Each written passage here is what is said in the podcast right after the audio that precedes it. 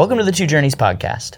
This is part two of episode 39 in the book of John, entitled The Sentence, where we conclude our discussion of John chapter 19, verses 1 through 16. I'm Wes Treadway, and I'm here with Pastor Andy Davis. Andy, what are we going to see in these verses today? So, what we're going to look at today, we're right in the middle of Jesus' trial before Pontius Pilate. So, in, in some ways, the chapter division is completely unhelpful here. We're right in the middle, even of, of him going out and say, saying, Shall I release to you a prisoner? And so we're right in the middle of that thought. So we can just slide out the chapter division. Hmm. We're going to talk about Jesus' trial before Pilate. And what we're going to see, as John always wants us to see, we're going to see the deity of Christ. But also, this is a very important historical document. This is the official record of the trial of Jesus before the Roman Empire, before mm-hmm. Rome, with Pilate as the representative. How was it that an innocent man was condemned to death. And that he was innocent is important. Jesus, sinless substitute. He, Pilate says three times, I find no fault in him. He'd done nothing wrong. And yet, he was condemned to die. Why? Now, that's what we're going to get into how God sovereignly orchestrated the death of Jesus as an innocent man before Rome and before the Jews uh, as a substitute for us, the sinful world. And also, I think we're going to see with Pilate kind of representing us a man who has to make a decision about Jesus. What will I do with Jesus? In the end, John brings us all to that point where we have to decide what to do with Jesus. Yeah. For our listeners, I'm going to go ahead and read John chapter 19, verses 1 through 16. Then Pilate took Jesus and flogged him, and the soldiers twisted together a crown of thorns and put it on his head and arrayed him in a purple robe. They came up to him, saying, Hail, King of the Jews! and struck him with their hands. Pilate went out again and said to them, See, I am bringing him out to you that you may know that I find no guilt in him. So Jesus came out, wearing the crown of thorns and the purple robe. Pilate said to them, Behold the man. When the chief priests and the officers saw him, they cried out, Crucify him! Crucify him! Pilate said to them, Take him yourselves and crucify him, for I find no guilt in him. The Jews answered him, We have a law, and according to that law, he ought to die because he has made himself the Son of God.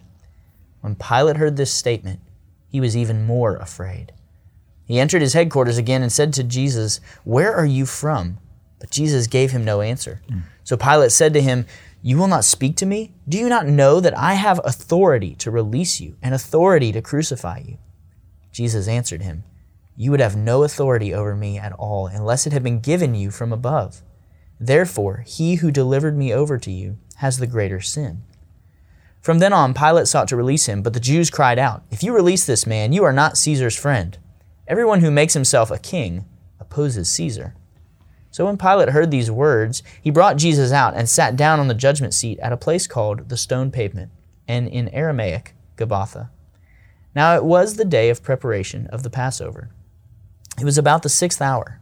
He said to the Jews, Behold your king. They cried out, Away with him! Away with him! Crucify him! Pilate said to them, Shall I crucify your king? The chief priests answered, We have no king but Caesar. So he delivered him over to them to be crucified. So, picking up where we left off, do you think that verse 7 might help us uh, to answer false religions like mm-hmm. Islam and Jehovah's Witnesses? Some mm-hmm. of those say that Jesus never claimed deity and that right. this idea only crept in later. How might this help us answer those claims? Well, first of all, they don't believe the Gospels are inspired, they don't believe this account. So liberals don't believe it. So they're like, well, he never really made that claim. It crept in later. It's the demythologizing effort of liberalism. Mm-hmm. Rudolf Bultmann and others. He never claimed he, he was a good moral teacher. But the deity thing came in later. So um, I think fundamentally, let's just cut to the chase. None of us will ever be sa- none, of, none of us will ever savingly believe in Jesus apart from the words of Scripture. We're going to believe in the in the Bible and its testimony of Jesus or we will not. Mm-hmm. And so Muslims do not believe it. Um, Jews, unbelieving Jews that don't believe Jesus Messiah, they don't believe the Scripture's testimony. Mm-hmm. They don't. It all comes down to the Scripture. Yeah. So fundamentally, that's how we answer. We we have to defend the Scripture as it testifies to Jesus. If they don't believe the Scripture, they will not believe in Jesus. Mm-hmm. So then let's talk now about Pilate's response in verses eight and nine we've talked a little bit about why Pilate was so afraid. And what is his next question to Jesus? Where are you from? Show about the nature of his fear. Pilate is in. I don't have any pity for him ultimately or whatever. But Pilate is absolutely crushed by two walls. You can picture two walls moving in to crush him. Hmm. One is the the rabid Jews that are fanatically committed to killing him. There's no doubt about it. They want him dead. All right, and he knows that if he doesn't give in to what they want, they'll go to Caesar. We'll get to that in a minute. They'll go to Caesar, and he'll lose probably not only his job, but probably an assassin will hunt him down from Caesar and kill hmm. him. They'll just shut this guy down. Yeah. I mean, you don't you don't get bumped from a position like this and end up living. It, probably they'll just give you a dagger and you're expected to do it yourself. And if you do, your family will be taken care of. So he's going to die. If he doesn't do what the Jews want, he will die. Hmm. All right. Conversely, I really think he believed that Jesus was an incarnation. I really think he was. He believed he was divine. He'd heard about the miracles, probably. As we said last time, I'll say it again in Matthew's gospel. His wife had sent him a message during the trial have hmm. nothing to do with that innocent man, for I've suffered a great deal today in a dream because of him. So that's just, just the heat under Pilate is intense here. Mm-hmm. And he has to basically decide between his life and his soul and it, you know he's just pressed in. And in the end he's just going to become very materialistic. He's going to just say i'm going to do what i have to do to save my life. And just whatever this god figure does i just i'm going to have to deal with that. Because right now he looks pretty weak you know mm-hmm. and all that so i just have to deal with it. But he is deeply afraid. And i'll tell you this i've never seen a depiction of, of pilate afraid in any movie not in hmm. jesus of nazareth which is usually very good. Franco zeffirelli's film mm-hmm. you know, no, they don't tend to show pilate terrified but pilate at this moment is afraid. He hears from the jews we have a law and according to that law he must die because he claimed to be the son of god. When pilate heard this hmm. he was even more afraid. So what does that tell you was before? Afraid. Yeah. he's he's just so- soaked in fear right now. How could he be? He's the most powerful man in that region of the world Mm-hmm. and he's terrified it's quite remarkable so he goes into jesus and says where do you come from he's not asking what's his home mailing address he's asking are you divine Yeah. Well, and this is so helpful for us as we read this passage because I think otherwise you read it and you're thinking, come on, Pilate, you mm-hmm. have this man's life. Even the way that he, he talks, right? It's like you have this man's life in Yeah. your hands. Why would you be afraid? But understanding this background, even thinking about the flogging at the beginning, mm-hmm. perhaps he was so afraid that he wanted to test the waters and see is this something that I can risk and save my neck with Caesar? And he's probably assuming a God would not allow, allow himself to be flogged here, but he's still wondering. And I have to wonder hmm. let's imagine that when we get to heaven, Constantine will be there as a brother in Christ. Hmm. All right, there's lots of evidence that he was genuinely converted, messed up doctrinally, but you know, converted. Can you imagine him as a as an emperor of Rome reading this account, hmm. Having himself had dreams about Jesus, and saying, "I get it." He was convicted in a Roman court, but I see why now. I understand. So you can imagine this actual chapter having converting power on a man like Constantine. Wow. Wow, that's amazing. Now, how do you think Jesus' silence at this point hit Pilate, given his fear Uh, increased his level? terror. Yeah, just hello. But but he's about to tip over to say, okay, you know, and so his human pride kicks in. So Jesus gives him no answer. As I, I really believe that there is a moment that comes in space and time, just having to do with our our our, our will. Some people call it free will, where that was your chance. Hmm. And from then on, it's just active hardening that goes on.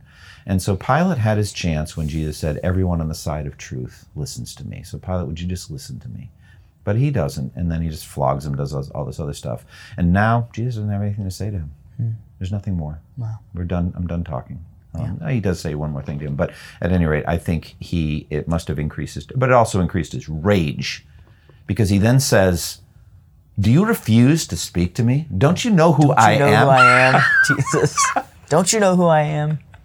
Uh, the real question would be the other way around. Don't you Hmm. know who I am? Someday these these roles are going to be reversed. You're Hmm. going to stand before me, and I'm going to judge you. But anyway, he he becomes enraged. Do you f- refuse to speak to me? Don't you realize I have the power either to free you or to crucify you? Remember, John MacArthur said, "And the courage to do neither."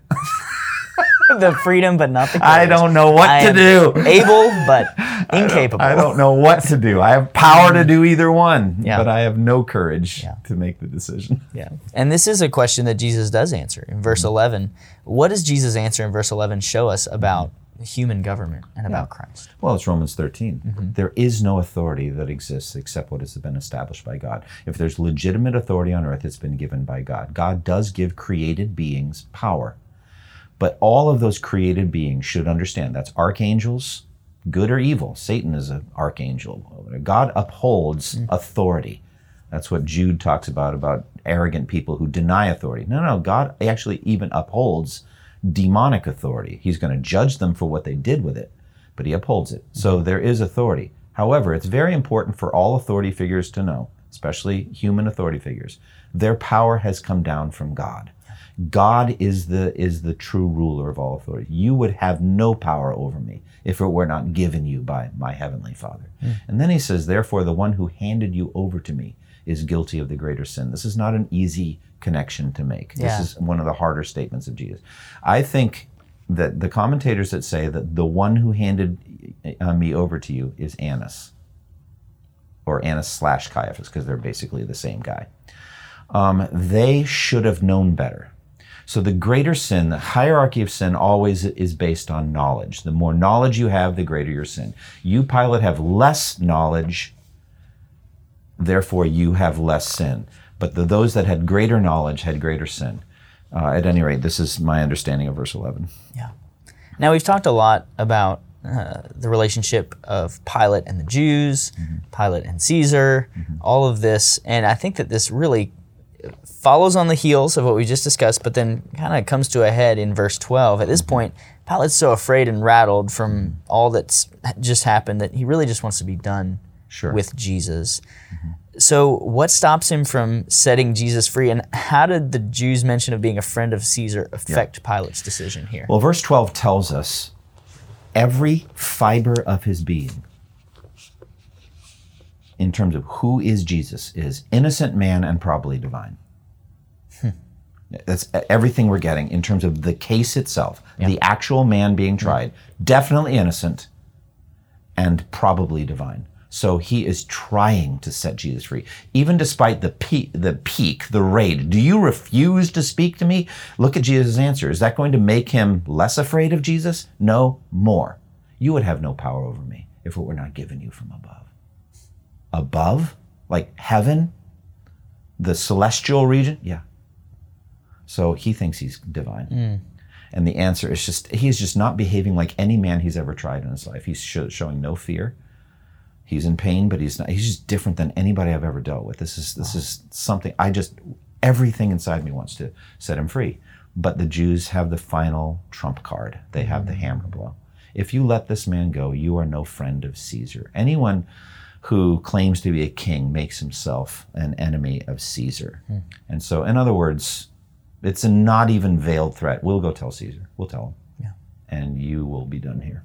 So, and then again, eh, you look at, if you go through the account, every time when Pilate heard this, hmm. or then Pilate went back out, then Pilate went into Jesus and asked him. Having heard that, then he went back out. He's, he is a puppet. He's moved. He's he's bouncing like a ping pong ball. Now it's like, now what am I going to do? So he goes out and he says, "All right, it's we're done." Yeah. So he brings Jesus out, and and, and the try and the sentence comes down. Yeah. Well, it's amazing even the the Jews' unbelief mm-hmm. that Jesus is who he claimed to be, mm-hmm. in that they are willing to pit Jesus against Caesar in mm-hmm. Pilate's mind, saying, "Look, don't worry about him. He's not who he claimed to be. Yeah. He's not divine. Don't you should worry more about Caesar." So even the Jews seem to play right into this idea that Caesar's the most powerful one that they know, with Yeah. Jesus standing right there. It's just amazing. It is. Yeah. It is.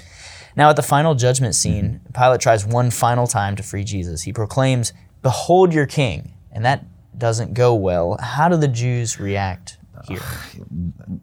He's mocking them, and he's going to mock them again when he puts the sign over over Jesus' head. Uh, this is Jesus, King of the Jews.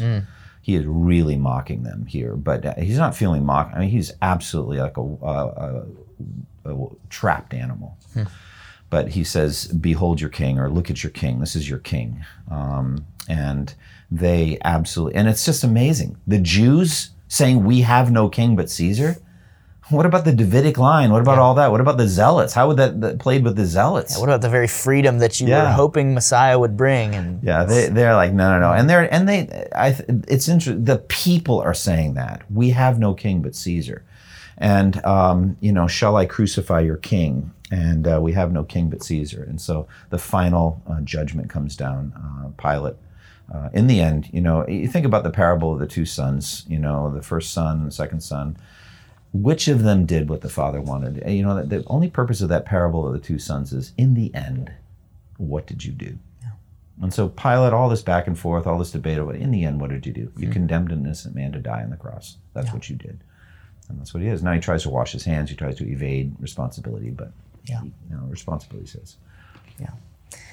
So, with Pilate, with Pilate's final decision in our minds, what can you imagine Pilate will feel on Judgment Day when he sees Jesus sitting on his great white throne to judge the nations? terror, sheer terror. Um, I don't understand the time aspect of when the judgment happens. I believe that that wicked people, when they die, immediately go into some form of torment. But it seems that there is one judgment day yet to come, in which all the nations are gathered, gathered before him, and he separates the people, all of them, as a shepherd separates the sheep from the goats, and he'll put the sheep on his right and the goats on his left, and he'll say to those on his left, "Depart from me, you who are cursed, into the eternal fire prepared for the devil and his angels."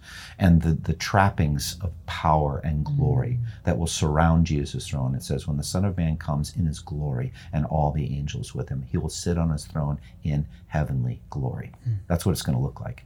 Terror. And so for us, that would be us too, if it weren't for the f- fact that Jesus did this for us. He wore the crown for us. He was nailed for us. He shed his blood for us. We would deserve to hear, Depart from me, you who are cursed. Cursed. But he became a curse for us. Thank God for Jesus' death. Yes. So this, this is an incredible account here. Yes.